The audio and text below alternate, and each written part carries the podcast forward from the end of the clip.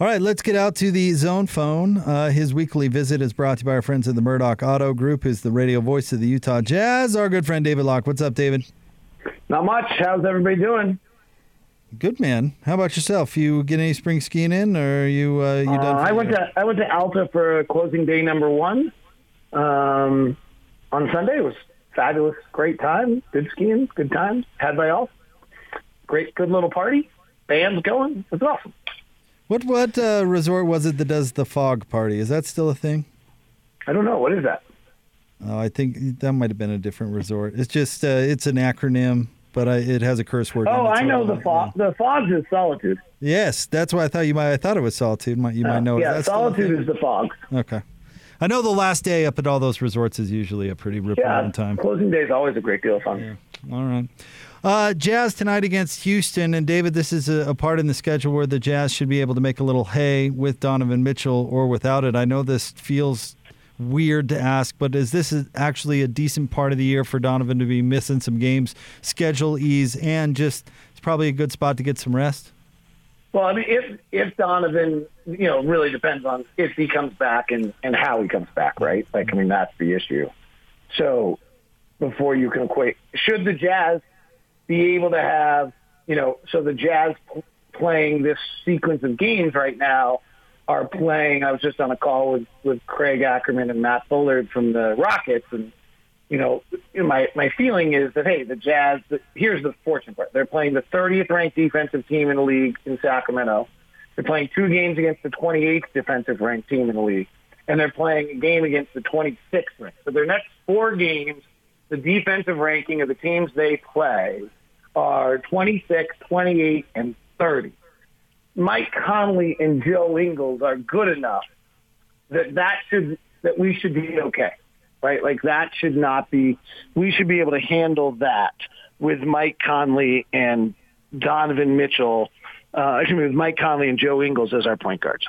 So that you know, if that's if that's what you're asking, then yes, I agree. We should be fine in that regard. David, have you been able to pick up uh, how badly the Jazz want to finish at number one as opposed to number two? Does it really matter to them a lot, or what do you? What's your feeling? So I have not gotten any comment in regards to that from the Jazz. Um, you know, access is not great, um, so I don't have that. I, I think it's you know I think they're not willing to fatigue themselves to a level so that they lose in the first round um, to go get it. But I think it's certainly important. Um, and it's important for a lot of reasons, one of which, maybe most importantly, is the fact that you, the team you're playing in the in in the first round will have already played. If you're the one seed, will have already played two games, and in all likelihood, is playing their third game in three cities by the time you start the series.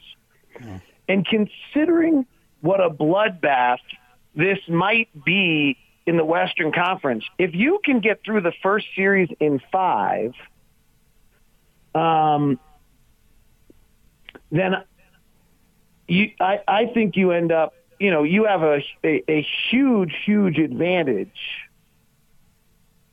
over the rest of the right. So, like, what number two, Phoenix opens up with Dallas. Like, how many games is that series going? Yeah. Plenty, probably. Right, six or seven, right? Don't you think? You'd think so. So, and then I, you know, actually, Portland is the team that seemingly, you know, but they've always, you know, Terry Stotts has always got their team ready, and they got Dame, and um, you know, they don't, they don't seem to be on their game right now, and the return of Nurkic hasn't helped them. They've suddenly lost seven of ten, and frankly, you know, for all we talk about Dallas, they've lost five of five, and or lost five of the last ten. So if they're not careful, they're going to get caught by Golden State or Memphis in this whole play-in scenario. And then obviously Denver and LA, the one that you really care about if you're the one seed, Denver and LA, I think is going to be quite a series. I mean, Denver's still good. They haven't lost since Murray got hurt. Um, and they, they, uh, I've got some metrics that tell me they're going to be fine. I think it's a, they're a little overblown, but they actually tell me that they're going to be fine. So that's a big series. So I, I think just getting through a first round series, possibly where you're playing a team that's not as maybe solid as some others, I think is is a really important aspect of this because of the rest. The second thing is these teams are all pretty close and similar. So if they're close and similar, then having home court advantage is, is a bigger advantage maybe than ever before if everyone's uh, fairly closely knit. And I want that seventh game or, you know, at home, but really what I want the first two at home. That's what matters. And so when you look at when you look at all that, I think the first seed's really important. You get an easier opponent. You, you, and then the last piece of the puzzle, maybe minor, is I think just the way the schedule's playing out, you're guaranteed to play the last game in the first round. So you get the most, while your opponent's playing two games, you get the most rest. Now, frankly, the other night we got a bunch of rest and looked like we were completely dead in the water. So maybe that's not the biggest advantage. So, with that in mind, David, Gordon and I have been talking about this for the past couple of days. Uh, Phoenix has a really tough stretch on the Easter uh, on an Eastern Conference road trip going on right now. They're at Philly tonight, Boston tomorrow. I mean, it's it's pretty brutal. The Jazz, uh, you know, have Houston and and uh, and Minnesota a couple of times, and Sacramento in the same stretch it, it, you know, it comes to mind that they could build a little bit of a, a lead in the Western Conference because I don't think Phoenix is going to win all those. So, with that in mind, what is a comfortable lead in the West? Will, will lead by how many games with how many to go? Oh, I mean, I think that so. There's a few pieces here. One is if you believe, you know, all the prognostications, they have the Jazz winning by five games, four, four game, three or four games in in the projections, but I think the Jazz better have that three or four game lead by the time they go to Phoenix. Um, is the way I look at it. I think 538 has the Jazz at 54 wins and the Suns at 50. But the Suns don't have another loss on their schedule after they play us. Um, so the Jazz better, you know, and there's nothing really, frankly, that the Jazz do to control this. I think the Phoenix, uh, I actually think, like, you know, the whole silly, stupid phrase, you control your own destiny. I actually think the Phoenix Suns control this as much as the Jazz do. In other words, if Phoenix comes out of this West East Coast road trip at four and one, having played the five best teams in the conference, and maybe get some breaks like they did the other night, where one they got a mystery foul call, and two Giannis got a cramp and didn't play the overtime. And then they play LA, which they've already got a break because it's unlikely that Kawhi Leonard will play in that game against them. Well, now all of a sudden, if we, you know, they have the tiebreaker against us. So if we head down to Phoenix and it's it's one or two games at that point. I look at the schedule and think Phoenix has the advantage. So this is a this is a massive, massively important week. Uh, and what's important is the Jazz have to hold serve, and then Phoenix has to to run into these teams. But they've you know in this day, right now with everything going on, they got to run into them in full strength. I haven't looked to see whether Embiid and Simmons are going tonight or what the injury report is. Tobias Harris, Ben Simmons, Joel Embiid, and Seth Curry were all listed as on ESPN day to day, ESPN somehow still hasn't like updated their um, injury list to actually be what the NBA injury list is. So I don't know what that means. Um, but all those guys were questionable con- or players today, and so you know that's big. Let's see who who they actually roll out here in about an hour. David, you have often pointed out the importance of Rudy Gobert, and uh, I mean he, he, the the effect he has on games for the Jazz is just unbelievable. And and Donovan has had a terrific year and whatnot. But I, I was doing research for a column for the weekend, and I saw these numbers, and I wanted to run them by you. Okay, and this is about a certain player on the Jazz and his effective field goal percentage. When he came to Utah in 2014-15, that percentage was 51%. The next year it was 56. The following year, it was 58. There's some change to this, but the next year, 60, then 56, then 57. This year, Joe Ingles' effective field goal percentage is 69.9. So it's essentially 70%.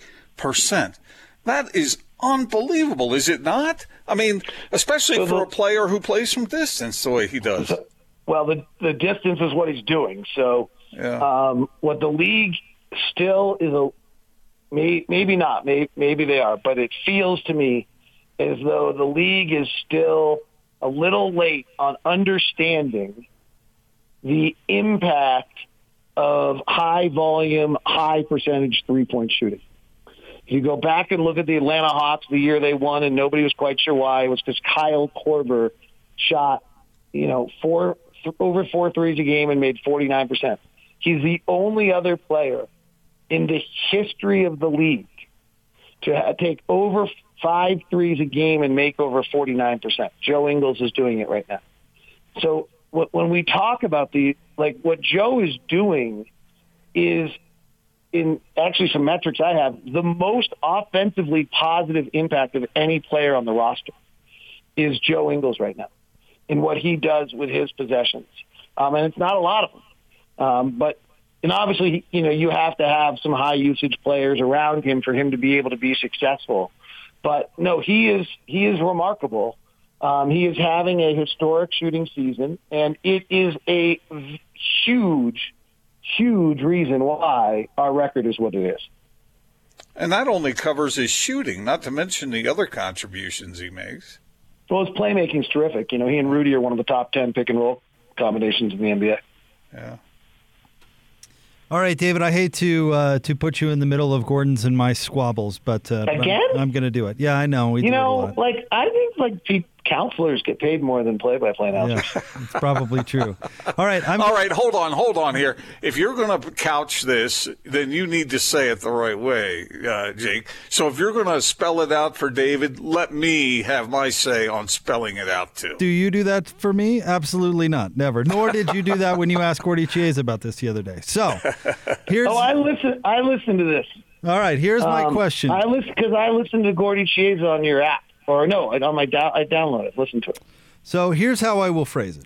Uh, if I were to express the opinion to you that Andre Drummond was going to be a was a big impactful acquisition for the Lakers, and Saturday's game against the Jazz was evidence of that, you oh, would say, Oh, "Come on, come on. That was that your is, opinion. That it was is it. not. I was speaking specifically of one game. That's what we were arguing about, Jake. I said that Andre Drummond scoring 27 points with the eight rebounds against the Jazz on Saturday night was was meaningful. You said and was- you said he played like crap and that the eight rebounds were a travesty. Embarrassing was the word I used. He should be embarrassed. He only had eight. I wasn't rebounds. talking about Andre Drummond as a player and his that he's going to win an NBA title for the That Lakers. That was a previous no, conversation. No, it wasn't. It was. But not. anyway, It David. was.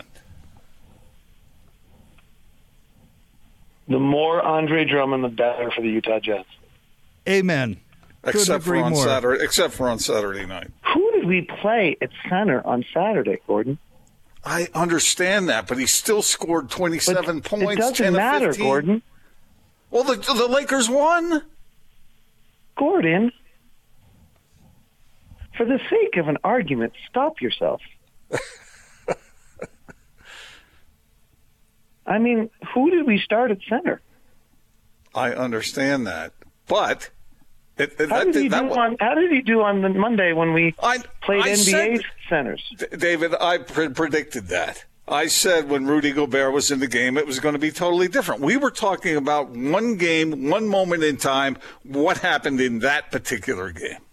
So if I send Juwan Morgan to the G League and he shoots 72% and averages 16 points and 10 rebounds, is he ready for the NBA playoffs? I See, you're, you're making the same mistake Jake did. I wasn't talking about that. I was talking about one game. What were you talking about? I don't even know that. I don't know how. Let me just say it. this. If you're taking Andre Drummond's performance on Saturday to mean anything more than his performance on Saturday, I think you've made a mistake. that was exactly what I was doing. I was talking about one game. I was not making some sort of judgment or prediction about. I mean, I, Jake, I, uh, Jake and I do agree that Andre Drummond might not even spend that much time on the floor once uh, once the stars are back. I understand that. I, would- I think we need to replay that segment for you, Gordon. But I'll allow right. David's. Uh, I'll, I'll allow David's opinion to stand because I think it's a good Okay, one. so David David says what he says, and Gordy said what he said, which was he agreed with me. So let's it's let's call it a draw. I don't think so. Uh, you but know that's what? all right. By the way, I don't think that um, Gordy really agreed with you.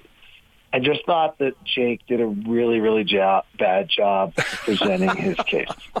Well, considering Gordon asked the question and I politely didn't intercede, I guess that uh, I guess that's true, and I'll mind my matters. Because the is way the way the question was phrased Gordon Chiesa, knowing that he's Gordon Chiesa, had no chance but to answer anything else but what he answered.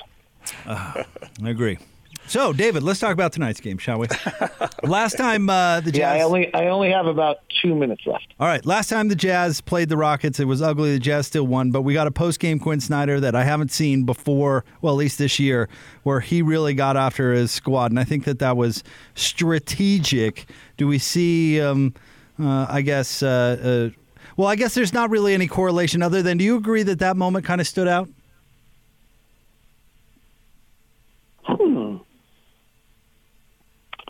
A good question. Like, do you think, and what do you ask? Do you think like it's culturally important that he always has the same standard? Do you think it is that it sets the sets a tone and propels us into something? I mean, frankly, I think we lost our two of our next three, didn't we? Yeah, yeah, and, and there were some struggles. I just thought as as consistent as his messaging is, I, I that, just think that for whatever reason, and I think I'm right on this. Quin Snyder teams have not come out of the All Star break well, and they don't start seasons very well. They just kind of need a little while to get going. And you know, we've won five of seven again. So, um, you know, and so I, you know, and we're a ball, we're a ball bounce away. It, you know, even if you count it, what since since we struggled, what have we won? Um, Thirteen of our last seventeen. Like no one's going crazy about the way we're playing. We've won 13 of 17, right? Our two losses are both in overtime. Last two of our checked, four losses are in overtime. We're 13. We're like, right? Like, I mean, talk about like. I'm not answering your question, but like, talk about how spoiled did we become when you go win 20 out of 21? Like we got now go win 13 out of 17. We're like, ho hum. David, I know you're short of time, but I wanted to get your thoughts on the guilty. By the way, the guy who uh, I'm talking to next um, is going to win this battle. So go ahead. I was I was curious to know your reaction to the guilty verdicts yesterday. Um, I was surprised because I understand the constitutional law impact of how incredibly difficult it is to have a police officer guilty of murder because of the previous standards. So it tells you how incredibly egregious the act was to be able to do that. Um, and thank goodness that, you know, if someone commits an act that egregious, that they, regardless of their employment status, that they're, that they're found guilty for such an act. Like, we have set up a precedent, and there's a great podcast by More Perfect on it, on how incredibly difficult and what the standard by which a police officer is held to. That's probably something we should consider and whether that's the right decision or not. And to be guilty as a police officer, you have to be egregious, and he was. David, thank you. Good luck with your next conversation. Talk to you later. David Locke, radio voice of the Utah Jazz.